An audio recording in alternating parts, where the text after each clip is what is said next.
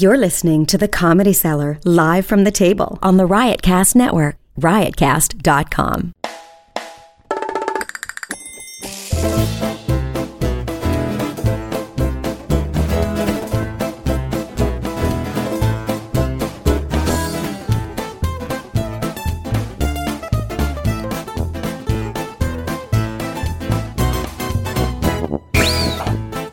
Good evening, ladies and gentlemen. Welcome to the Comedy Cellar Show here on Sirius XM Channel 99, the Comedy Channel. I'm very nervous today, I have to say, because um, I'm not used to having big shots like, you know, big intellectual shots. Anyway, uh, speaking Thank you.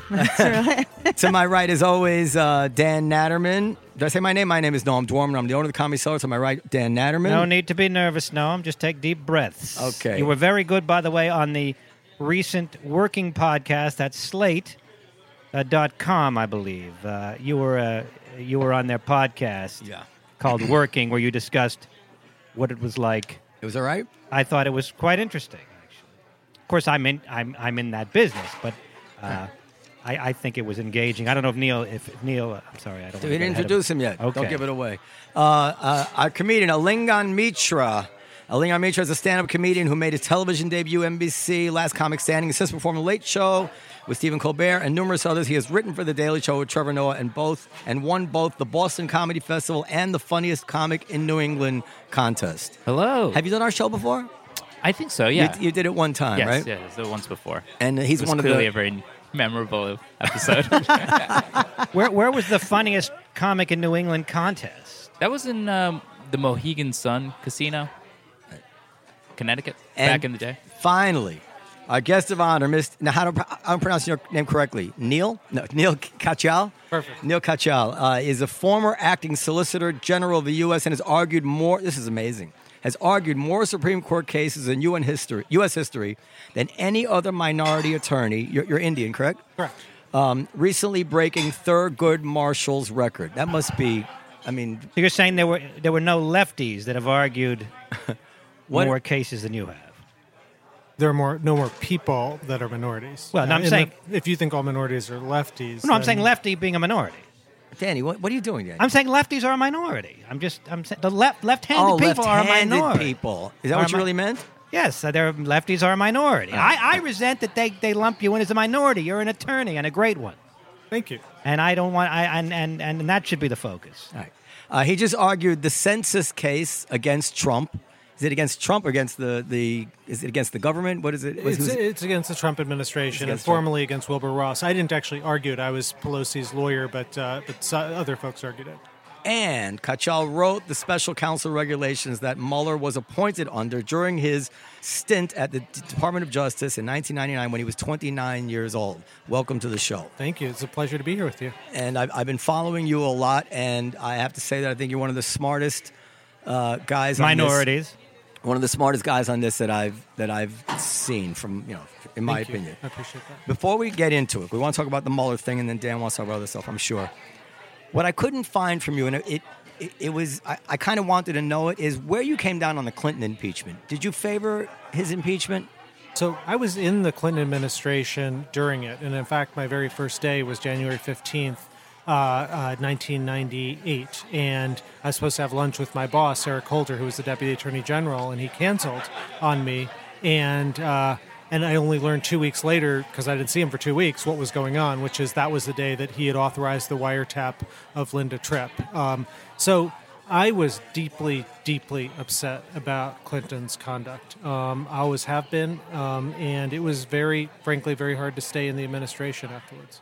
So that's it. That so if you had to vote, I don't want to pin you down if you don't want to be pinned down, but it sounds like if you had to vote, you might have been persuadable that he should be impeached. He should have been removed from office. Yeah, I mean, I have a very high standard for presidents, and uh, you know, for all sorts of reasons that go back to the founders and what our presidency is all about. The whole reason that we have Madison and Hamilton gave such a strong, vibrant executive is because we demand a lot from them, and you know, it's not enough for me to think that uh, oh, someone wasn't a politician, therefore they're better qualified, or they're a good businessman, or whatever. You know, whether those things are true or not, forget about it. I, that's just not enough. I want someone who is, you know, number one job is to, as the Constitution says, take care that the laws be faithfully executed. And do you, do you agree with this? Not to get bogged down on Clinton, but just one of the. Do you agree with this that they cast it as him lying about sex with Monica Lewinsky, but another way to look at it, especially as as we've had insight into this kind of thing today, is that he was lying in order to to cover up the sexual assault of Paula Jones.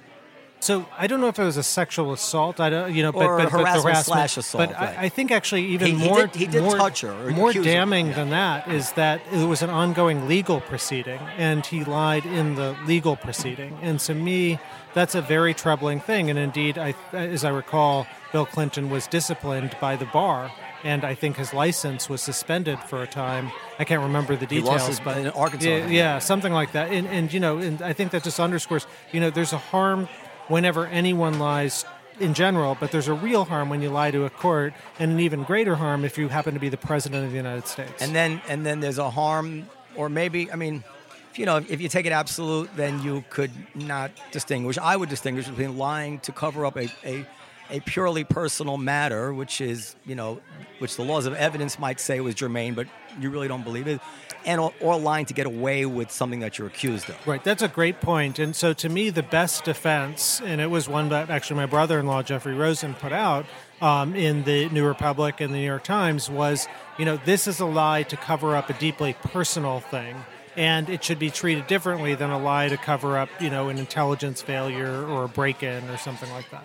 So I, I saw it as kind of like trying to get away with the Paula Jones thing, which is not so personal. They kind of like they weren't seeing it that way. All right, next question is, and this kind of sets the stage. The Constitution uh, calls for the death penalty for treason, correct? And what Trump is accused of is, from what I can tell, is not treason. The, the worst case of what Trump is accused is not treason.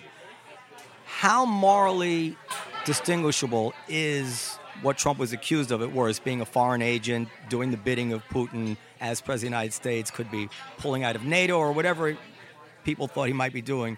How, how morally distinguishable is that from a crime which we were ready, which we give the death penalty to? Yeah. So, look, I think this whole talk of treason is ridiculous on both sides. So, the president accuses his enemies of treason all the time uh, on Twitter and other things, and treason requires an active war uh, by a foreign power. And you know, and you aiding and abetting that active war. So that is obviously not what the Democrats are doing, and equally, it's obviously not what Donald Trump is directly doing either. No. So I think this talk of treason. I don't think you're getting my, my question. What I'm saying is that I know it's not treason. What I'm saying is that it's we punish treason by with the death penalty because you're a traitor to your mm. country. And although we didn't lay it out that this fits that definition, it seems to me if they had known of these facts, the worst case that he's a, he's installed by Putin and doing the the bidding of a foreign that that they would certainly would have included that in the death penalty charge. What's the difference between that and you know only in a state of war? I mean, if you're gonna But but uh, you know, I, I've never understood the case against Trump. my- I know that some people say that oh he's installed by Putin and so on. You know that just uh, you know that's never been to me the, the, the real gravamen of the charge against him. The charge against him is he obstructed justice. He tried to prevent an investigation into that's his the charge now. That wasn't the charge when this all started. Well, when it all started, there was the, the charge that uh, that Russia aided and abetted his election in 2016. Maybe not that he was installed as Putin's puppet, but that they did, and that he did nothing in response. And you know that to me is the is is the better argument, not like oh he's the puppet of a foreign government or something like that. So okay, let's let's take let's take the funnest examples you talk. So let, let's take a scenario, and you guys can all can jump in on this.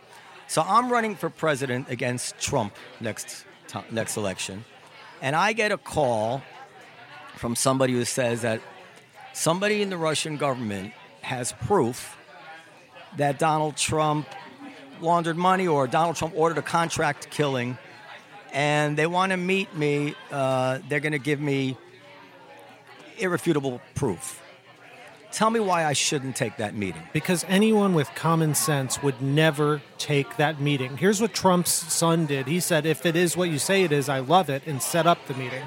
But, you know, I think any person with common sense would say, Talk when they me- got that call, talk to would me like my campaign manager. Yeah, Say, "No, you shouldn't do it because-" No, I think you get that call and you would say, um, let me call you back uh, Russians, and then you call the FBI. And why? Because that is the way the Russian government is one of our you know serious enemies, and the idea that we would like take information from them is so anathema. And it, you know, this isn't just about Russian government; it's about just general campaign ethics. Take, for example, what happened between Gore and uh, Bush back in 1999. Someone actually mailed the Gore campaign Bush's debate prep, yeah, that- and what did they do? They called the FBI. They didn't watch it, and they gave it back. That's the way presidential campaigns. Is there like a legal obligation to do so, or is that just common sense? Well, it's certainly common sense, and then I think it can be legal because you're dealing with purloined, store, stolen Let- let- goods let me push or back. intelligence Let me push back. So first of all, the, the Gore thing, I'm very. It's very hard for me to, to attribute good motives to any politician about anything. So I think like if you if you all of a sudden somebody gives you stolen property, you realize oh shit I got stolen property. There's a whole bunch of uh, risks that you take by using it by not turning it over right away. You could you could get caught with it.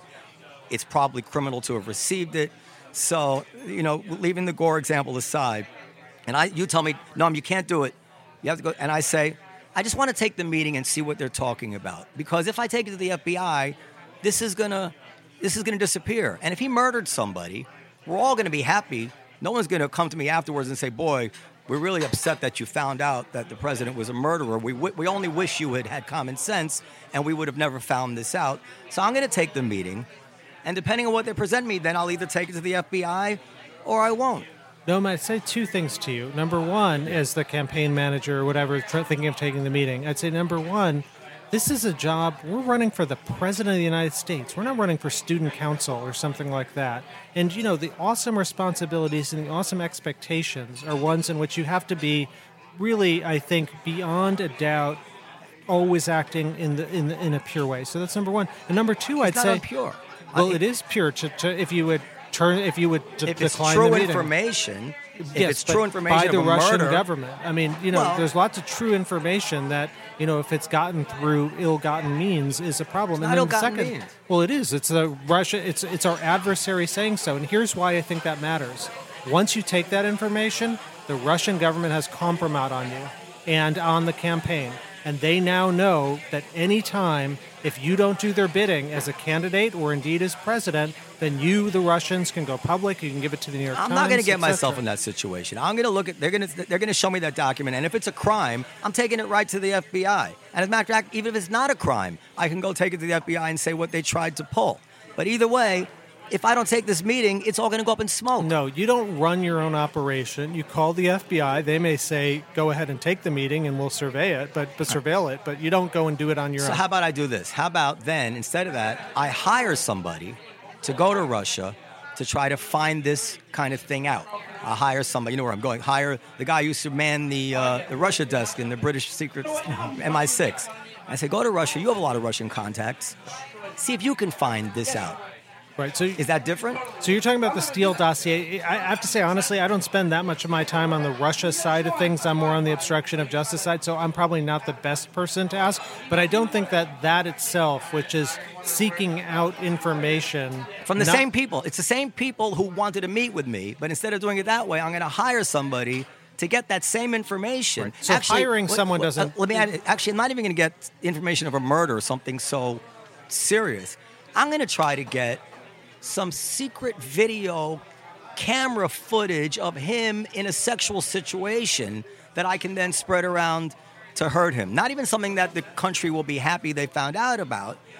But I'm gonna I'm gonna do everything I can because I heard there's a, this tape out there. So if you're actively seeking out a videotape uh, and under and that's illegal, sure, that's a problem No, it's too. not illegal. It's Oh, it, it certainly can be. I mean, video videotaping of someone's sexual conduct. Yeah, I mean, I don't know about, a lot about Russian law, but I would suspect that that's illegal. so then if a journalist heard about it and tried to get it from the, the Russians, that would be illegal. Well, journalism is always different because you have very complicated First Amendment protections for journalists. But but for ordinary members of the public, yes, I think if you are trying to go out and uh, and get information that is itself illegally obtained, yeah, that, that can make you an accessory to that. Absolutely. So even, even if it's even if it happened ten years ago, you're trying to get this in. But you heard. well, if you're trying to get it today, that the crime is what you're doing but you're today. not, so you're not commissioning. You're not asking them to do it. You know it's out there. See, I, I, I'm very, I'm very unconvinced by all this because I can't.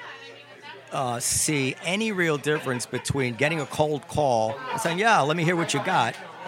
As a matter of fact, I think that's not as bad in the sense that it wasn't premeditated, or hiring a firm to go out there and speak to. And by the way, the, I have it in the Steele dossier. It says I spoke to a top-level Russian intelligence officer still active in the Kremlin.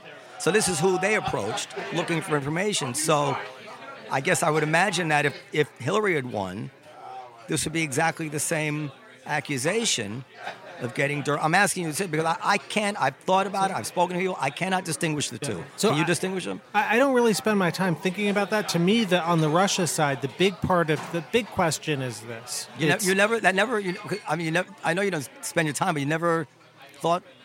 Like, Well, I don't know the circumstances of the to- Flynn. Well, I don't know enough about the facts of the Flynn investigation. I think that there was also Republicans who were paying for it too. So I, I don't know enough about it. But I would say that to me, the key issue still- is this: yeah. Trump said time and again that the Russians didn't interfere in the 2016 election. And the Mueller report is devastating on that and shows that they did. And the question you got to ask is why was Trump so willing to shut that down? And today's New York Times is really devastating. I mean, Kirstjen Nielsen, who's not exactly, you know, Nostradamus or some, you know, great thinker, is saying that she tried to bring the evidence of the 2016 election interference by the Russians to the president and was shut down because the president wanted to hear none, none of it. So when that we think about. Russia, Yeah, that to me is the key issue. It's it's not you know what did the Steele dossier do, or even this Donald Trump Jr. meeting. You know those to me are sideshows. The real issue should be you know we have an adversary which has nuclear weapons and a very sophisticated intelligence operation, and they did something in the 2016 election, and will do it again in 2020 if we don't stop them. Okay, you're, you're zooming out to something I actually probably don't disagree with you on. Nevertheless, I, it, it bothers me not to be able to look at each of the building blocks of the case, which is made. You could certainly say to me, "No, I, I agree with you. No, I'm, I, I never thought that. I thought that was okay."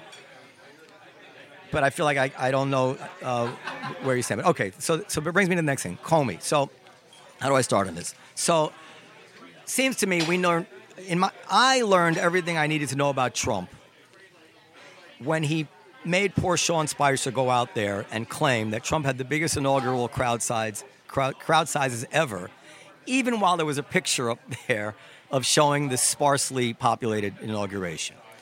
And from that thin-skinned ego, everything to me makes sense in terms of him not wanting to give an inch to anything which is going to take him from the greatest election upset in history, which he'd love to go down as that, to the guy who got elected with the help of the Russians who shouldn't have been president to begin with. So he has every now we would I think we'd all feel that human reaction if we were him, but few of us would handle it as vulgarly as he does. But it can in my mind explain everything. Now, so then it gets to the Comey firing.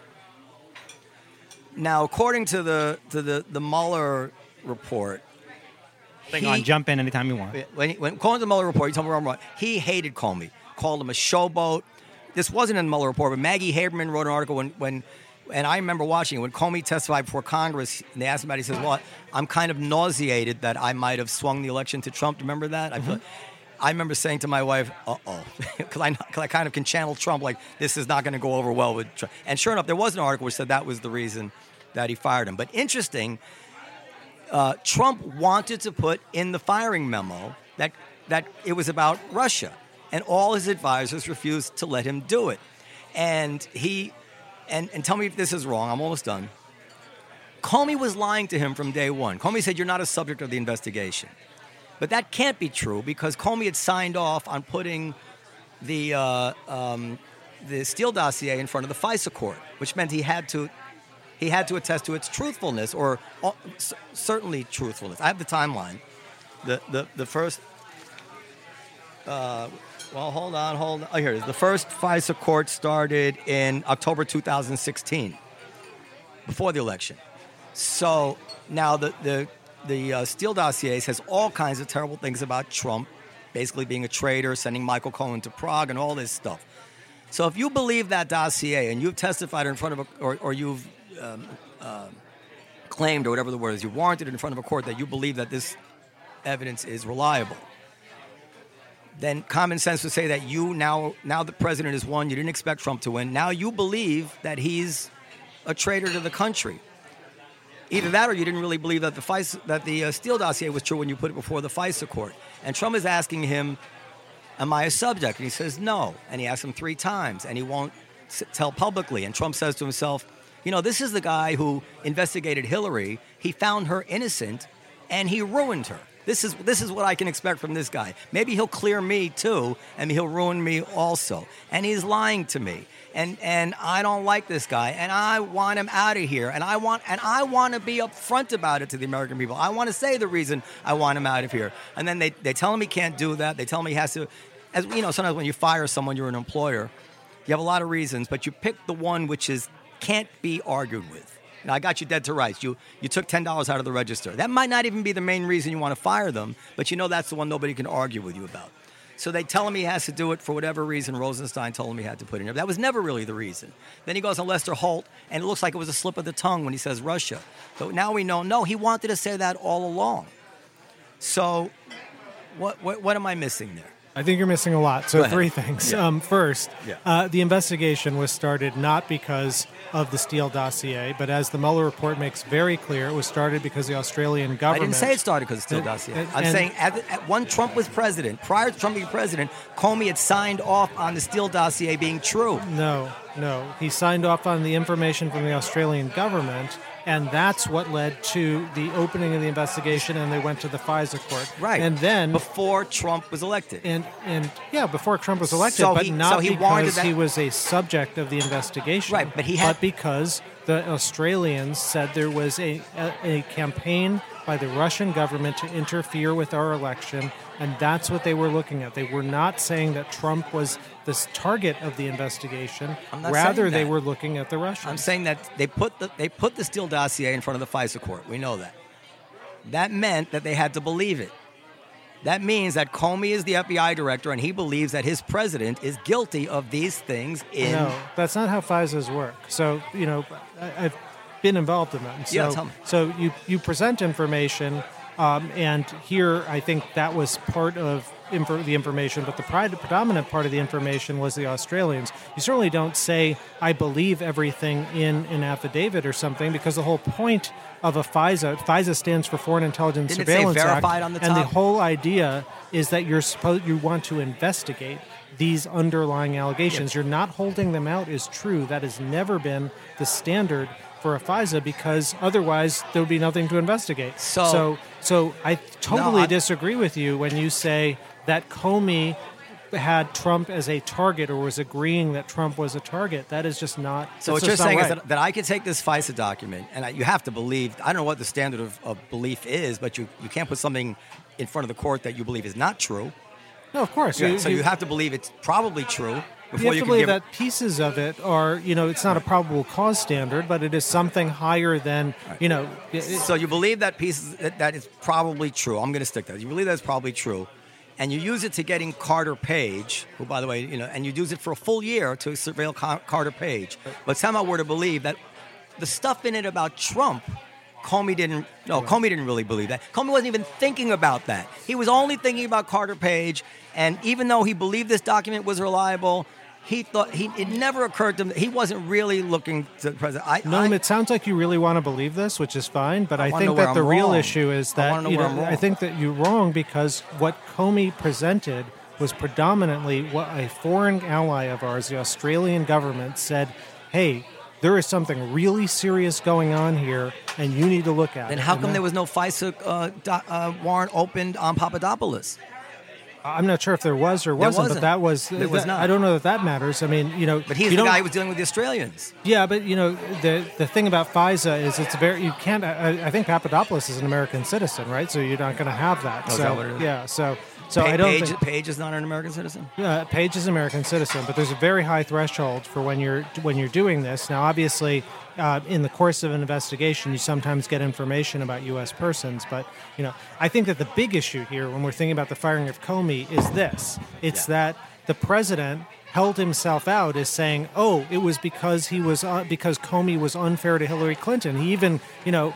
You know, commandeered a report from Rod Rosenstein, the Deputy Attorney General, to say that for page after page. And it only took until the Lester Holt interview until the truth started to come out. And that is, again, not what we want in a president of the United States. Uh, it says here, this just says, it says, President told Rosenstein to include in his recommendation the fact that Comey had refused to confirm that the president was not personally under investigation. The president said, put the Russia stuff in the memo. Rosenstein responded that the Russia investigation was not the basis of his recommendation, so he didn't think Russia should be mentioned. The president told Rosenstein uh, he would appreciate it to put it in in any way. When Rosenstein left the meeting, he knew that Comey would be terminated. Then, notes taken uh, by Donaldson May 9th reflect the view that the White House counsel, the president, original termination the president's original termination letter should not see the light of day and that it would be better to offer no other rationales. In other words, this was all his handlers who were. T- I don't care. You're the president. When you're the president, I don't care what your handlers say. There's a right and wrong thing to do. The wrong thing to do is to lie to the American people. Full stop. That's oh. it. Game over. Fair enough. But yeah, and I agree with that. But however, it's not i wouldn't agree that knowing what we know now that we can say trump tried to make it seem like it was about hillary we actually know now that trump didn't want to make it look like it was about hillary and that rosenstein and this guy donaldson overruled him this is in the Mueller the case report. is not what trump wanted or didn't want it's what he did Okay. Hang on. Do you need another bottle of water? Last, last, I, but last issue, and then we can talk about the, the census or whatever. The last issue is firing of the, um, the wanting to fire Mueller. Now, um, this is McGahn, right? Is that his name? Mm-hmm. So one thing that occurred to me when when when I read that story, I'm not going to go to my notes. I'm going to try to do it from memory. Um, Trump tells McGahn, "I want this guy fired," or something like that, and McGahn says, "I'll see what I can do," and then he proceeds to start thinking about resigning. And the first thing that occurred to me as a guy who depends on his lawyers and accountants all the time is that when I ask somebody to do something that I can't do legally the first thing they tell me is, no, no, you can't do that. That's not legal. Isn't it significant that nowhere in the Mueller report is there any depiction of McGahn telling Trump, you can't do that, it would be illegal, it would be obstruction of justice? He, he, it's more as if I don't want to be the guy going down in another Saturday night massacre, blah, blah, blah. And, and at the same time, to be fair to Trump, Alan Dershowitz is on TV every night telling him, it, and you know, and I say telling him, meaning he's looking in the camera and he knows that Trump is listening, telling him that you cannot be, it can't be considered obstruction of justice if you do something to fulfill your Article Two uh, powers, whatever it is. So, and McGahn knows that that Trump's head is filled with this, uh, what McGahn thinks might think is nonsense, and yet he never tells him, Mr. President, you can't do it; it's illegal. That doesn't sound like uh, that's very fair to Trump. I mean, how, he can't. He, no, no, no. I he mean, can't know whether it's illegal or not. if, Al, if, Alan Dur- if Alan Dershowitz tells yeah, him it's legal, right? Well, there's a concept of vagueness. There's a concept of vagueness in the law, right? That a, a, if a law is so vague that a reasonable person yeah. can't know what's so allowed this and what's is not all, allowed. This is very litigated now because, as you can imagine, obstruction of justice charges are used often by federal prosecutors. I use them all the time, yeah. and people often say things like, "Oh, my lawyer didn't tell me." And every single day of every single week, that is a loser argument in every court. Why? Because advice of counsel is not a defense. And the idea goes- that you would listen to Dershowitz which is the most ridiculous argument ever. Oh, he has the constitutional right to fire someone. Of course he does. And you have the constitutional right to have a laptop and throw it in the garbage if you want. But if you know that the cops are coming looking for the laptop and then you throw it into a river or into the garbage, that's called obstruction of justice. And similarly here, of course Trump has the right to fire the FBI director. But if he does it for a reason to stymie an investigation, that's a different matter. So, and again, so, so why just, didn't McGahn tell him you can't do this? It's, it's you're going to get in trouble with obstruction. I'm not sure that McGahn didn't tell him that. I Remember that could anyway. be, no, but you might not be able to find it because there might be attorney-client privilege issues, any number of things for why. I don't know that we necessarily know that he's waived everything. So I think there could be reasons why something like that isn't in in for, for the, the report. of argument. But what is in the report is pretty dramatic. I mean, Don McGahn is not exactly a stickler for the law and he said this was so dispiriting. He called it a, a you know an S expletive word show, and that he was going to resign over this. So that is you know um, the idea that the White House counsel, you, that Trump lost even the support of his White House counsel. That tells you all we're you about to know. Being dispirited, but we're not. We're not trying to ascertain the president's actual intent when he says he, he, he feels he has the authority to do something. He tells his counsel to do it, and his counsel neglects to tell him Well, I mean, the reason the why intent is important in terms of like if he fired someone by accident, obviously that would be a defense. But it is not a defense to say his lawyer said X or Y. It's just not. Even if McGahn said to him, "No, oh, you can do this." If it was, if if it, if if he had a corrupt intent, then that's enough to for the crime to be satisfied. All right, that's, that seems that seems pretty. Um, you know, when, and then when you start taking that all the way to impeachment, and you think about the half of the country, which I'm not one of them, by the way. Might, I might sound like I am because I'm arguing something on principle. Uh, the half of the country that voted this guy, they knew was kind of a sleazy liar, and and that they're going to try to remove him for this attempt to do something which he first of all he could have done it. McGahn couldn't stop him.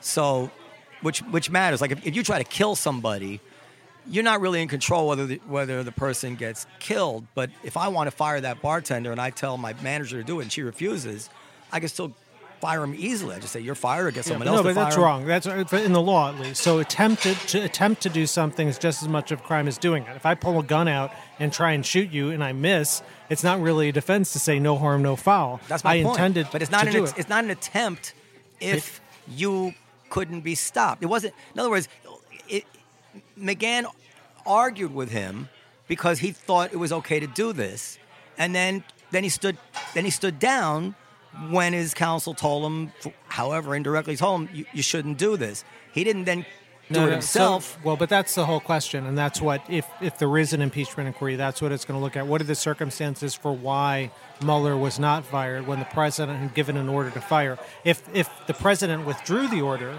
then that's one thing. But if it's just the stopping of by someone else, that's an independent cause, and, and you don't get the benefit of that. Well, if he- you know, if, if you call, if it. you're the mob boss, no, and you say to your underling, "Go kill that person," and your underling doesn't do it, you don't get to get out of jail because of that. Yeah, but I think we re- we know that Trump backed off. By the way, what about the Spacely Sprocket, uh, Mr. Spacely argument? You know what the Mr. Spacely argument is? I have no idea what you're talking about. In the Jetsons, Mr. Spacely always says, Jetson, you're fired. Because because he's like a boss with that kind of boss. But nobody really thinks Jetson is fired. Like, you know, we all know this kind of. But my father had this Does kind that of argument temper. hold up in court? Yeah, my father had this kind of temper where he would, he would. And by the way, this is why I, I asked you in the beginning about this treason thing because I, I, I can imagine what it's like to be accused of. I mean, on TV every day, being a foreign agent, a Russian agent, a spy, compromised, when and they and they have all these stories and they're not true, and about Kislyak and Sessions and Tillerson is a Russian. I mean, every everything under the sun, and then you fucking lo- you lose Dude, your. it's not that hard. It's not that hard if you're the president to avoid these allegations, and no president has had them before. So yeah, when you meet with the Russian ambassador and give them some of the most sensitive information about Israel and covert operations, yeah, that's going to start raising questions. When your entire out later. intelligence community That says says that the Russians have hacked your election and you don't even look into it, yeah, that's important. Even just take yesterday, the president meets Jack Dorsey, the head of Twitter. That was like a perfect opportunity after the Mueller report to talk about, hey, have the Russians interfered with the election and what can Twitter do about it as we look forward? What did Trump talk about? None of that. He talked about why his followers were deflated. Uh, you know, his numbers of followers were deflated on Twitter. That is Right. not the way any president of the United States should behave. Yeah, that's that's, that's, the, the, guy. That's the guy who complains about his crowd size at the impeachment. That's the guy who goes after Ted Cruz's father. They after he, This is your defense? Well, it is a defense in the sense that if you're looking to know if it matters to the law to know why you're behaving this way, yeah, the fact that you're that you're a thin-skinned asshole is probably not going to be criminalized. The fact that you are uh, uh, had a strategy to to get around the law would be, and there is something very much that just seems like Trump just furious all the time. As anybody, it reminded me of Kavanaugh in a way. Kavanaugh freaked out when he was accused of being a, a, a attempted rapist or whatever it is, and he got so mad and he's screaming and yelling, and then very quickly it became doesn't even matter if you did it anymore. Your reaction to this now is disqualifying. And this is, I, I see an analogy that I'm not defending Kavanaugh. I'm just saying that the, I feel like we're getting close to the point where it doesn't even matter that he was accused of, I say, a Siamese twin of a crime which we have the death penalty for. The ultimate crime, in a sense, total disloyalty to your country. Doesn't it matter? And that the that the two two thirds of the media are on TV every night telling the American people that you are a traitor. Doesn't matter how angry that got you. If your anger put you over the line, and now we got you on your reaction, So- and we don't even care anymore whether you actually so, did it. So, so two things. Number Yeah. one, frustration, which is the term that the attorney general used, is never a defense in court in crime. So criminally, this would go nowhere if he could be indicted as a sitting president. And number two, the standard for impeachment is very different. It's not a technical thing. It is political, as you're saying, and the idea that he is such a hair trigger and so frustrated and angry, that's actually a reason why the impeachment inquiry, I think if it unfolds, that'll be actually something that will give it strength rather Leonard- than take That would it be- that's a good reason for removing him. Leonard Ouzts just came in. I know, I know. He's No, got no, strong no, opinions no, no, about no, no, Comey. No, no, no. I don't want. I don't want to let her. So, uh, okay. Uh, I was saying that sarcastically. Oh. so I guess that that's that, that's my first. That's my main three um, chapters on the on the uh, Russia thing. Do you worry as a guy in this thing about cognitive biases? all the time. Yeah, so and that's one of the things I like about you is that you know you you approach stuff not just fr- as a you know kind of left or right person, but you try and think independently. I think the country needs a lot more of that. Well, thank you. So there's two cognitive biases. These are interesting that I that I read about when trying to. One is the persistence of discredited beliefs, and I'll read a quick thing. Uh, beliefs can survive potent logical or empirical challenges. They can they can survive and even be bolstered by evidence that most uncommitted observers would agree logically demand some weakening of such beliefs. They can even survive the total destruction of their original evidentiary biases basis. And then the other one is the illusory truth effect, which is uh, says that the tendency to believe information to be correct after repeated exposure. Meaning, when you hear it and you hear it and you hear it, you begin to believe it's true. And I worry that there's a combination of both going on because we've been hearing it over and over and over again. And from people like Brennan and Clapper and, and, and Schiff, people that we assumed had more knowledge than they could let on and then even and and then the the evi- a lot of the evidence crumbles away. Tillerson wasn't a traitor, and Kislyak meeting with Sessions was nothing, and uh, Cohen wasn't in Prague, and I mean you can just tick tick all, a, lot of the things that disappeared, and yet we're, we're already in the habit of it. And anyway, that's what I that's what I worry about, and that's why I try to think. I say, okay, what if this were a candidate I really supported? What if Hillary had won, and now they're bringing up the fact that she hired looked for Oppo research in Russia? Would we be going after her? I'm Would- really glad you do that because you know, as a, as a law professor, that's one of the first things you do with your students is to say flip the parties and ask would your intuitions on the merits of the case be the same. And I mean that's why I'm such a believer in the adversarial system and why I'm so dispirited when people say, "Oh, you can't defend Harvey Weinstein or this or person or that person," because the only way to get truth and eliminate those biases is precisely by having people who argue and take the other side. So I think that's absolutely right. I just disagree with your application of that principle to these facts. That is, you know, whether or not, you know, Cohen was in Prague or something, those are sideshows. The big issue is and always has been Russia interfered in the 2016 election. The president's own advisors were implicated in dealings with Russia pretty seriously. I mean, Michael Flynn, the national security advisor, Paul Manafort, his numero uno campaign official. And Well, why did the later. president? Why did the president try and shut this stuff down? Why did he never care? Why does he to this day not try and protect the sanctity of the American election? because he because of his ego. and And that's got to be the reason. It's got to be because of his ego. and, he's got nothing to lose now. and if that's the defense, Yeah. he should be impeached. Yeah. If he were smart, he would actually go crazy about this stuff now to make himself look better, make himself look less guilty. Got nothing to lose by going after it, right? I don't know how it looks. I just want a president who protects us. That's like simple. It's not. It's not that complicated. I'm with Pete, by the way. Pete Bu- Buttigieg. I'm, I'm, I'm supporting him for, for Mm-hmm. He's president. really right impressive. I Yeah, mean, he sure is. So, Dan, you got Uh, anything? well, else? first I- of all, I, I- got one more thing afterwards. About, I'm gonna about end about. Mueller? Well, the, the, Well, I you have- might I- as well just blow the whole Okay, episode this and is- talk I- about Mueller. This, this is my theory about what is going to come I out. gotta go. You have to go In ten minutes. Oh, t- oh, I do not know that. well, because we've been here 50 minutes. No, I thought we were going to do. No, we haven't. It's only Mm, seven. almost 50 seven. minutes. Okay, this is my theory about it. You know, you know that when they talk about um, torture, whether it should be legal or not, someone always brings up the ticking time bomb scenario. Jack Bauer. Yeah. Yeah. What do you do with it? I think somehow this is what happened with the Trump thing. I think that because we know that they got the uh, they got the information on the Steele dossier and um, like a month or two before they even opened the uh, um, investigation. Uh, Bru- uh, Bruce Ohr's wife met with uh, somebody, or, or um, Simpson met with, with with Bruce Orr and told him about it. Whatever it is, they they knew this was going around and this was gossipy, and they never thought he was going to win, so they they didn't react to it that quickly. Then all of a sudden he won, and now the president of the United States, in their minds, is likely a traitor. And he can do real damage. And they don't have any procedures or rules designed to, to, to use. There's nothing, there's nothing that can, uh, can react quickly enough to this kind of thing. And before they know it, they start bending the rules a little bit in desperation. And then now that the evidence turns out to go, a lot of it go up in smoke, they're going to look much worse than I think they ought to because I don't think there was any bad intention there. But for instance, McCabe and Rosenstein have a meeting and they talk about wearing a wire to record the president. Now that's incredible. And what's even more incredible is that they come out of the meeting and one person says they were kidding and the other person says they were serious.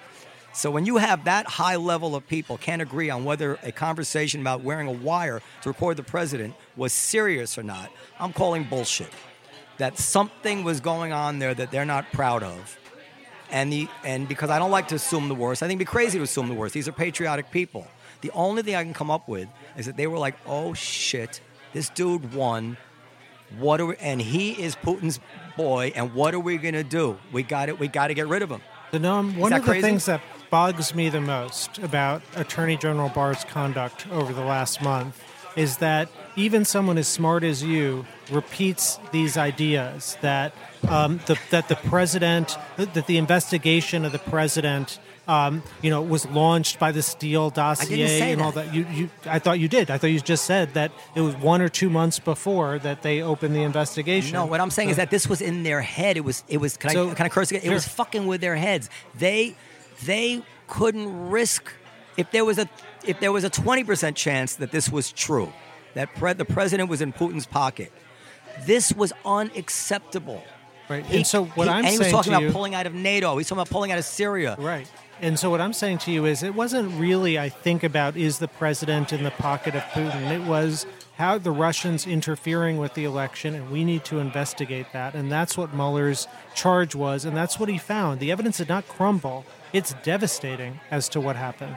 All right, Dan, what do you want to say? Well, uh, first of all, I'd like to point out that I had listed several talking points ahead, for this ahead, episode. Uh, one of which, written in bold, was as follows. The average listener and myself is not well informed on the numerous complex legal and factual issues involved in the Mueller investigation. Let's keep it accessible. I don't think we achieved that today. Don't blame me. First of all, I, th- I could I think you're absolutely wrong. I think this is the most important issue in America right now, and we just discussed it Well, in a very human way without resorting to laws and regulations. Just in terms of how how um, listen, in, in my experience, is that the law bends to justice. Justice is not easily bent to the law, and I notice when laws are twisted to come out with a certain result is because it just didn't seem fair otherwise. And I think that the American people are going to have to think that this is fair no- and uh, before they'll allow any law to be applied. Can I chime in here for a second because we were going back and forth over email on this um, this conversation of how much we should focus on this or not. And Noam sent a very funny email to me and Dan, which said, "We'll see how it goes. We'll definitely find time to get Katyal's opinion on comedy. Who cares about the fact that he's influential and whether the president of the United States is impeached? I'd like to know his favorite Chappelle show skit." Well, uh, you know, Uh, can I, can I th- tell you, th- I hope but this wasn't that's adversarial. not I'm so what- happy to have you on the show, not- and I want to get to know you. You know, I mean, that's like saying on an episode of The View, why didn't they talk about Comey the whole day? It's not what our show is. Uh, so you want to It waste- may be what you want it to be. and, and, and, and most people's knowledge of the Mueller report is basically one of two things impeach now or no collusion. The depth that you got into it is just beyond the scope of the average person, in my views, uh, handle on the complex legal I'm and going to leave you guys involved. to your own room and you guys can decide that. Uh, But- there but were as a- 300 people died in Sri Lanka, but who cares? No one's talking about that. You want to talk about the census? I don't even know what that is. Okay, Dan, you wasted a lot of time now venting. You, if you have other You- things I, to talk I about, might have wasted time venting. You spent 40 minutes talking about the thing I put in bold. Let's keep it accessible. Well, you asked about my favorite comic, and one of them is sitting right next to Yeah, me. So yeah, maybe yeah. if we could Yeah, yeah. hear. Well, I, I, I am actually curious about something. If we do impeach Trump, do you think the country would accept it? Like, Good how question. would the country react to an impeachment on the grounds of his ego is too thin, and Right. as a result, so, there was so, a so two things. One is that impeachment is actually just in the House of Representatives. It's a formal accusation Mm-hmm. of crimes, and after an investigation or, or crime of high crimes and misdemeanors, it takes a Senate vote to convict, and by two thirds. And I think obviously that is a tough standard, and by constitutional design. I think if th- that Senate standard was met, and two thirds of the Senate, even with a Republican majority, found the president should be impeached and convicted, yeah, I think the American people would accept it because that would. Re- it's just such a high supermajority rule. Now the question is, well, what if only the House of Representatives, by a simple majority vote, impeaches but doesn't convict? I still think that's the right process. I think that's what our Constitution demands is to ask the questions, to investigate, to be transparent with the American people. And if it fails, it fails. And Democrats should be proud that they launched the process, and Republicans should be proud that they, you know, uh, that they came to a judgment that protected the 2016 elections. Can I just uh, make a winner. couple points? I- I- it was never my intention to discuss Neal's favorite Chappelle sketch. I've written I- I the, don't- uh, the I don't- following topics were the topics I listed. I have an accessible Mueller, question. Mueller report, which I wa- wanted to devote 10 to 15 minutes to. LGBT discrimination in federal law. Do you know the Supreme Court is, and we have a Supreme Court expert Ask here? him. Well, yes, he has no time. He's got to leave. I I have a question. I have Federal law acce- I prohibits discrimination I, based again, I on think this question gender. will make you happy, and I'm actually doubt mo- it. I'm moved by this. As a, are you are you first generation? Your Yes. parents are from India. Yes. My wife's half Indian, by the way. How my second, my first cousin twice removed is half Indian as well. and and um, That's true, by the way. does it uh, fill you with Uh, my cousin's grandson. patriotic pride or something? Like, how does it feel to go to be the, the, the son of immigrants?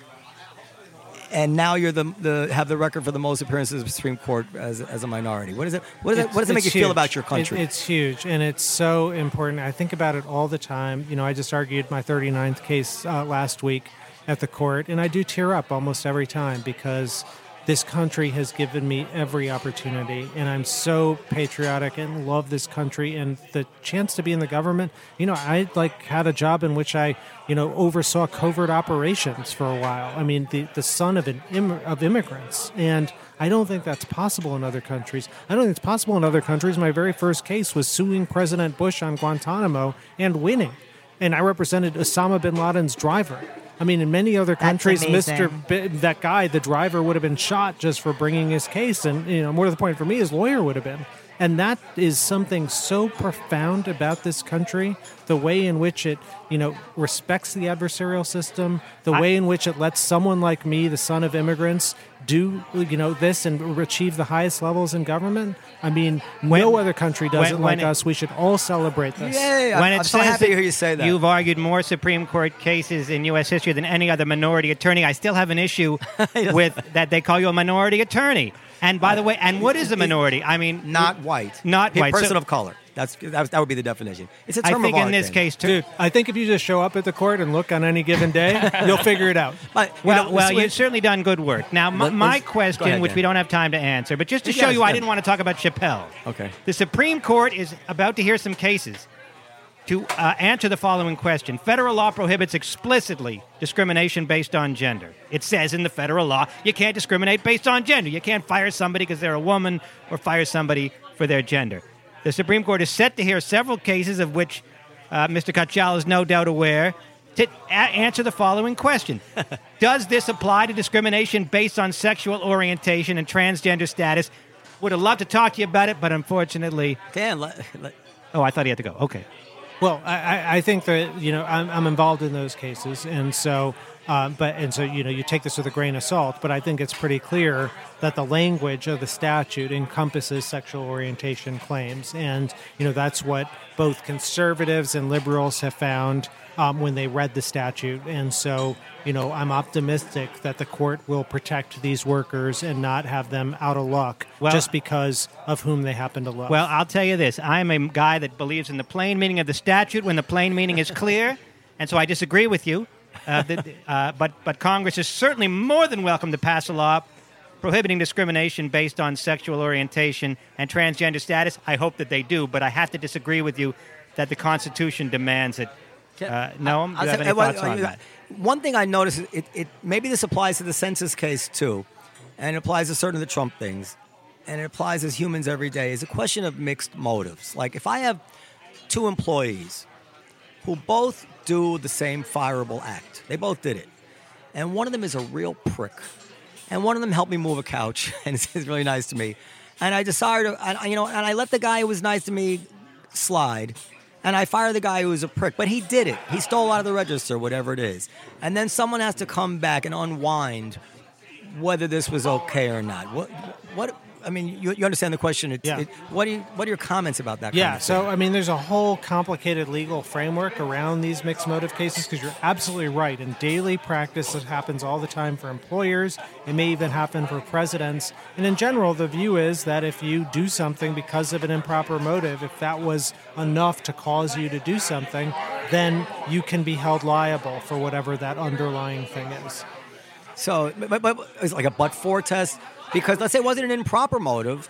It's just that I, I decided not to give the guy a break because he, he wasn't nice, you know. Uh, Yeah. So if it's just he wasn't nice, that's obviously not going to be com- encompassed by Title VII. But if you had an employee that was gay and you fired him because he was gay, but he also happened to steal, um, if the stealing alone was enough that you would have done it anyway, then that's a defense. But if uh, but if if the orientation played a role in your firing, then that's that's where you run into Title VII. So in the census case, is the accusation? I'm not up on it. That uh, the real I don't inten- even the know real what the census case is. The real intention here, what's in the news this week? Where the real intention here was to undercount. Yeah, absolutely. I mean, you know, the evidence on this is devastating. Uh, you know, Jesse Furman, the, the, district court judge here in New York, wrote a 175-page opinion, one of the best opinions I've ever read, that goes through every piece of evidence. He's a very fair judge and basically says this was a post hoc rationalization uh, put down by the Trump administration. What they really wanted to do was suppress the count. Yeah, I'm actually. I, I tend to. It, it bothers me in theory to get into this kind of thing, and I and I feel like sooner or later we're going to regret because now you kind of put blood in the water, and everybody's going to start be taking, uh, uh, bringing up lawsuits, questioning motives, and you can, and, and it's a big Pandora's box. I box. completely agree with you, and you know that's something that you know I when I have been litigating as the president, I've been really careful about because you know I've represented presidents before, and I hope to again. And the last thing I want is for presidents to be straitjacketed by the law because we need presidents. And one of the real sins for me of President Trump is that he makes it hard for courts because they have to second guess some of this stuff. And ultimately, the legacy is to weaken presidential power, not to expand it. What's that? I've said this before on the show. What's that saying about like good cases make bad Hard law? cases make bad law. Hard exactly. presidents make bad law. Beautiful. Like, they're beautiful. forcing us to make 100% these things. agree with you. And, and that was the case with the with the um, the travel ban and all these things, which you know, if, if he's acting immorally, we don't want to let him act. But to make it illegal to act immorally, and now now now you're going to have unelected people. And I was thinking, well, what if the what if the judge overrules the travel ban and then there is a terrorist act? Who's accountable? The judge? Who's gonna? How do you vote the judge out of office for his? And we, you know, so it's just impossible. You, you kind of agree with me, I think. I agree with, I mean, maybe not the exact uh, point, but I, I agree with the general idea that, you know, whenever uh, courts are asked to invalidate presidential action, there's a risk that they might go too far. And those of us who are bringing these cases have a real, I think, moral obligation to say, okay, this time the president went too far, but we want to safeguard the, the, the abilities for future presidents to do their jobs. Was it right for Clinton to be able to be sued while he was in office?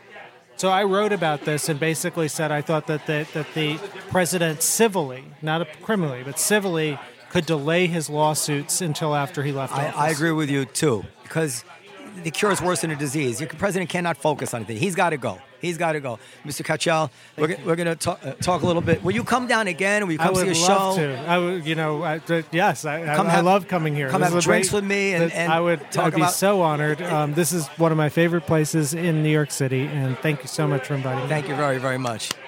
Thank you, Neal, for coming. Yeah, we can Uh, talk a little bit with the Lingon a little Yeah, bit. Yeah, I'll walk Neal out. Okay. And you guys. Uh, okay.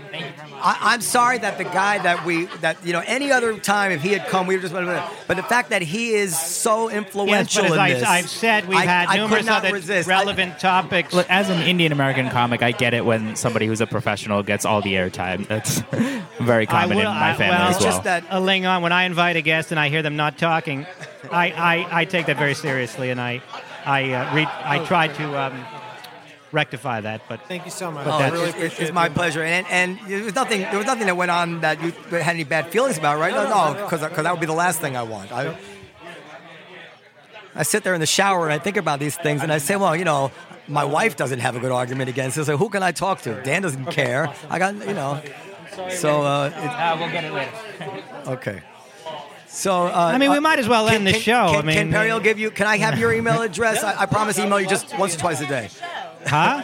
I, it was very, very heartwarming to me, for lack of a better word, to hear him speak with that pride of country. Right. Uh, as a first generation immigrant, we Well, I, I think what happens is our parents come, they've experienced whatever their country is that they're coming from, and they know what it's like without having, let's say, a rule of law or having corruption in the system. So their love for America is like it's huge, right? Right. My my dad, he, he he wears like a flag pin every day, right? He loves America. I think what happens with the kids is they see some of the aspects of the country that isn't as nice. Let's say it's perceived racism or whatever kind of slights that happen, or real a- racism, yeah, or Yeah, or yeah, real racism, and and that does affect their perception of the country in a way that my parents are like, "What are you talking about? You getting to go to school? You're getting to have a fair shot in a way that you wouldn't have in any other country." Just love that. Right, so I think that's maybe what plays into it, but it's not like we're. I, I don't think most first Amer- first generation Americans would be like, "Oh, I hate this country." No, I, I, I specifically said that not that they hate the country, Mm-hmm. but he was he was speaking like my father's generation of, of immigrants, and, may, and maybe maybe it's just you know, I, and, and maybe each immigrant population, like Bret Stephens was on, and he said, well, Jews have a particular. Remember, he said, well, the Jews are particularly different about this, and maybe Indians have the one thing, and maybe like we have various different country groups of people from countries that work here and have worked here, and each one has their own kind of character about it. Um, well, the Jews certainly do, right, Dan? and, Yeah, and- do what- but Jews do- have what? But, but how, how did you do? You feel a pride of country? You're Indian. Certainly. Like, like I, I find it thrilling.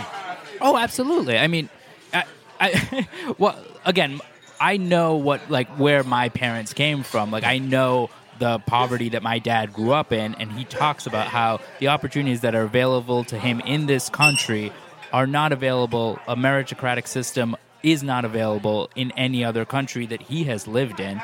So he's absolutely imparted that into us. For Where sure. did you grow up? I grew up in Worcester, Massachusetts. Very I mean- I mean, meritocratic I- I- city. city. I just I just lament and have lamented for a while that we, we take our flashlight and we and we can point it on whatever we want. Mm-hmm. And of course we need to point it on our inadequacies and our injustices and all that stuff. Yeah, I mean, I But at would some point but we- I would argue that that is the like the role of the citizen, right? Like you're supposed to do that, and that's what makes you patriotic. To be like, hey, this is what's wrong with the country. Let's focus on it to make it better. The people who are just blindly like, oh, this country's so great, they're the ones who are more complacent. Right. But at some point, and I feel like we are at that point sometimes here with certain uh, groups of Americans. You can name names. No, no, it's mostly probably uh, liberal young white people, but Okay. but where where um uh they they it they look so much at our uh, inadequacies Mm-hmm. that they literally do no longer see the great things about the country. You hear them talk, and, I, and I just worry about. I'm that. not so sure. I could be feel wrong. like I I'm feel old. like a lot of them are. I mean, if you take somebody like, let's say, an AOC, right? You see this momentum around her, and you see a civic engagement that comes with that. It's not because these people have just kind of checked out. It's the opposite. They're like, finally, there's somebody who's speaking our voice and trying to address the issues that we're talking about, so we're getting engaged. Right. Okay. I, I like AOC. I mean, I, I I shouldn't say. I I I, I like her more than you would expect me to like her. This feels like a low bar. K- Kissinger said, uh, and it was just in the paper yesterday, a society needs great objectives to which it can apply itself with conviction instead of being obsessed with its own shortcomings. He was essentially making the case that Europe never recovered from World War One because it ever, it's been so obsessed with its shortcomings mm-hmm. that it, it couldn't pull together to accomplish great things. Mm-hmm. Now that's just a it's almost a psychological question, but I think there is something to that. We we do if if the number one issue to me is social fabric, we need to in some way find a way we can pull together. And Well, of I course, think like Trump the- exasperates like it, that USA, exacerbates well, it. like the USA chant. I feel like that's like a dividing line. If you're in a stadium and people start chanting USA, the people who do it ironically versus the people who do it heartfelt, that's where like the dividing line is. Because I'm, I when I see people chanting USA, I get kind of scared. I'm like, I don't. It feels a little blind to me. Whereas I'm sure there are people you know who are like, no, this is just a but I don't know. At Obama rally, you wouldn't be scared if they did that. I don't think I don't anybody they would be chanting. It wouldn't happen. USA Of course they would. Of course they would. USA, USA in a in a Obama rally. Of course they would. You, I, I just saw something like that recently. At, a, at people like, yeah, you could. It feels aggressive, and then you feel like aggressed upon if you don't participate. It, I'm it- I- pretty sure you can find I'd, examples I'd of. maybe uh, do it in like the Olympics, but that's about it. Dan, I, you know, I, I just, I feel like that episode of Three's Company where you didn't see Suzanne Somers the whole episode, and then she comes in at the end and like, oh, you're back from vacation. Well, Dan, she was in you- you know, contract. if you want, if you want to take this online, it's really pretty reprehensible. He said he had ten minutes left, and I stopped. And you had ten minutes, and it turned out, as, as most people say, to go con- to engage him on whatever you wanted, and he stayed longer than ten minutes. Instead, you just bitch and moan. I, I write out every week a list of talking points. I begged you to have meetings. I've, I've told you if you want to discuss anything else or edit my talking points in any way, shape, or form, please let me know in advance. You don't even read them. I did read them, but I answered. I answered. She read the email I answered. I, I, I made it pretty clear that if I have the guy who's kind of like the the Well, na- then, then the next time you have a guy and you feel that way, I'm not. Then don't invite me because there's no need for me to be here, and it's not what we do best. We have to brand ourselves. Otherwise, we're just every other podcast, and I don't. And I, and I, I, I don't think the Neal, I have to. I do have to say, I don't think Neal um, does podcasts lightly. I think he um, had a particular affinity for this place and you guys. I'm serious. I do think he came in expecting He's- a little bit more comedy. Yeah. Well, I I, No, I I feel don't like think so. I, I prepped him. oh yeah. yeah, I don't think I so. mean, maybe a little bit. And but again, my list was not comedy. My list was Sri Lanka, which is pretty important. My No, list no, no. discussed uh, LGBT discrimination in federal law, which is not only is it right up uh, right in his wheelhouse, it's accessible. It doesn't we get more still talk accessible about than the. that. okay, Dan. This is this is why what you're saying is on the face of it absurd. I'm happy And- to pretend to be Neal, and you can go through. When your I see Alingon not Let me tell participate you for why- 40 minutes straight, I say to myself, and Neal's a, uh, and Alingon's a very bright guy with a Harvard degree, and This- he's not chiming this is in. about a I say to Lingon? myself, if Alingon is lost, my God, what's going on in, Okay. out there in, in radio land? Uh, all over cable news, ratings doubled or tripled when people talk about this stuff. This is the number one issue driving ratings and throughout the media. Not not Title VII uh, gender rules. And not the census. It's whether Trump should be impeached or not. And the Mueller has there been a bigger story in the last three, five years th- than the Mueller Sounds like report? Trump- I mean, not Louis getting performing at the impeached. cellar. I feel like. Ah, nice. I'll I- say it again. When I feel a man as intelligent as Alingon is lost, my God, what's going on out Don't there even- in radio? You were you, did you feel lost or you were just listening? no, no, no. I I wasn't lost, but it was it was a little bit more in the weeds than I anticipated it being. I, I, I listened. You know what? There were notes. There were notes on papers. I didn't. I anticipate no. There I, are I- always I, made notes. notes. There are always I um uh get something out of life, and when when if I can find a way to bring in one of the the world's experts on something, and I can debate with him and hold my own, as I think I did. I think so, uh, and I- that that that is worth it to me, uh, even if. Um, Dan is unhappy. well, then, then it's important. It's important to my self esteem. And Then next do time, it- then do it because next time. Keith Then Rob- why- then next time Keith Robinson calls me an idiot, I can say, well, you know what? But Neal, I- Neal well, Katyal thought I was all Here's right. the so- problem. Ne- uh, Noam, ultimately, if two people are listening to this podcast, that's two more than Noam even needs.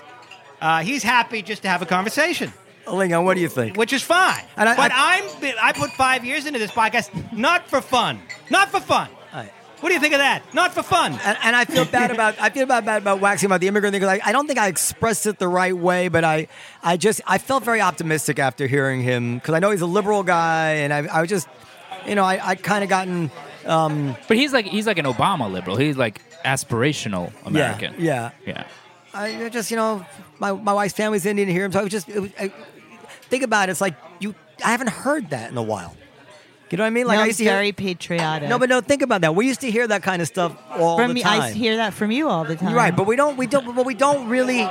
We when we when we hear somebody of color talking about opportunity and stuff in America, ninety nine to to one right now, it's usually and maybe and rightfully. I'm not. I'm not saying it's not complaining about this and that aspect of America, and we very very seldom since Obama hear somebody of color speaking and talk about tears in his eyes when he when he thinks about how much he loves the country and if we heard more of that, I think it would make the other stuff go down easier. A lot of us would be much. Uh, would be, we, Oh, the treason.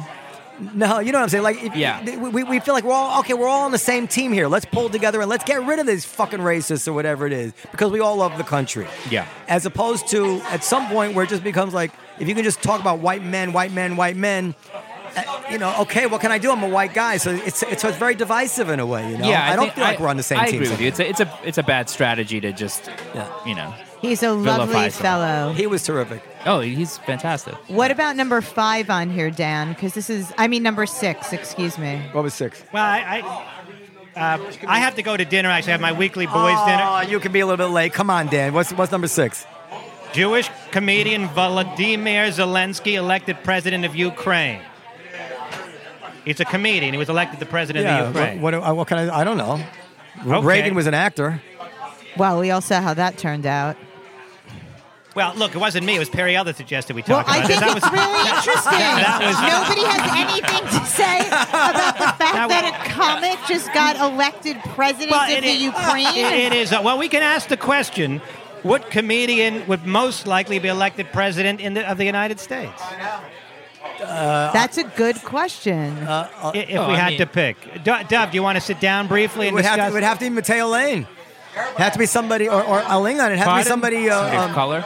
somebody of color or, or sexual orientation. Dov Davidoff from off camera or off mic says it would have to be Ryan Hamilton. Oh, Ryan Hamilton, good, but he's a Mormon. But don't but know. I, I know I- Inactive Mormon. I think that uh, you know. Um, he is inactive. He identifies as an inactive Mormon. I think that uh, Jon Stewart could probably. That's good. I mean, if anybody in the comedy world could pull it off, it'd be Jon Stewart. yeah, well, he, I didn't know you meant uh, big, big famous people. Yes, Jon Stewart would be the guy Um, and and Tracy Morgan would be would be not the guy. at the bottom of the ticket. would probably be at the bottom of the ticket.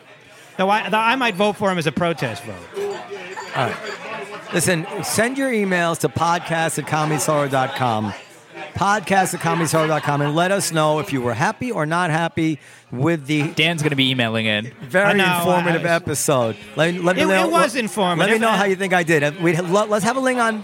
He's here all the time. But- let's have him on again uh, at, at his leisure when he's, there's something The he's next hot time under, you have a Supreme Court expert hot, on. hot under the collar. to talk- well, you know, yeah. I, I- truthfully, I would not have.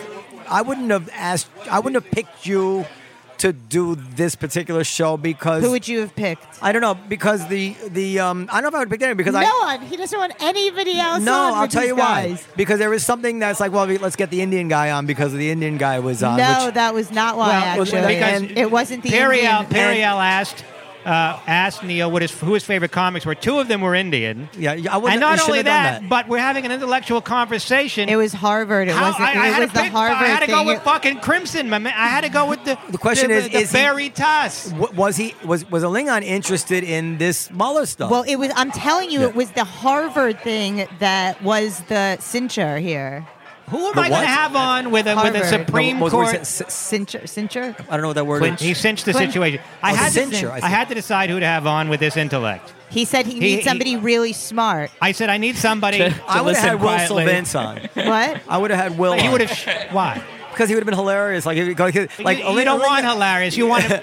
Not, not that you're not, you know, like because the Lingon was looking at it. 'Cause you're not. No, Yeah, that's not why. somebody who can tell jokes. No, that's no, that's not why. Because the Lingon was professional like comedian. You know what I mean? Because the Lingon was actually he took off his comedian hat. He was like trying to engage in the in, in Right, the, right, the Harvard discussion. When Will would have been like just looking for wisecracks. You know how Will would have been. That's why. Yeah, but you would have shut him down. I know you. You know, I, mean, he would have- I I don't know. Um, I don't know if I would have had anybody. I, I, I would have. I, whatever. I don't. Anyway, I, I Uh, don't. and also, uh, as I said, I'm gonna Ne- kick my heels. I mean, I just- I Ne- just had Neal, Neal, Neal listed comics. He likes two of them were Indian, I, and he happens to like Alingon. He does. That's true. Um, he very and I, much I thought so, we might, actually. and I know he was excited to be here because he loves the comedy cellar, and I thought we'd have a little comedy discussion. As I said, I didn't want it to be probably more than ten minutes. I had plenty of other topics that were non-comedy related. All right. Uh, like as I said, the the, uh, the, there, pe- there there are people talking about this attack that went on in, in Sri Lanka, but you didn't feel it was important enough to get to. Ukraine. but what are you say about Sri Lanka? Are we against it? Are we for it? No, I mean, what- because what is there's it? there are issues there. The fact the that- issue? the- well,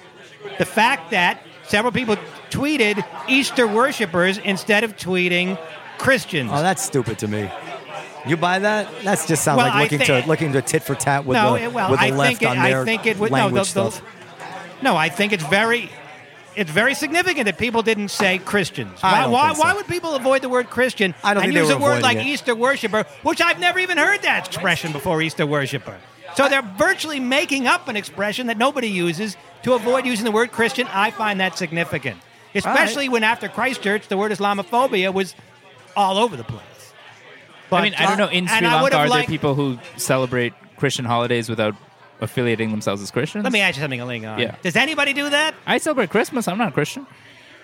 So yes, Okay. But but we know if if they said that some people shot up a, a synagogue uh, filled with Passover uh, service, Passover But the- doesn't. but the I, word- wouldn't, I wouldn't occur to But- me but that they the word- were but the avoiding word, Jew. The word anti-Semitism would be all over the place. no, I'm saying it wouldn't occur to me like they said synagogue and, they're, and Passover worship. Okay, like, fair what do we enough. think these fair, are? fair enough. When you combine that with the fact that that that people hesitated to to to use the word Christian and and to use the word Muslim. You, you know, he may, you may be right in the sense and- that people and- people aren't relishing the idea. in of- hindsight, I'm of- glad that Neal is gone for this discussion.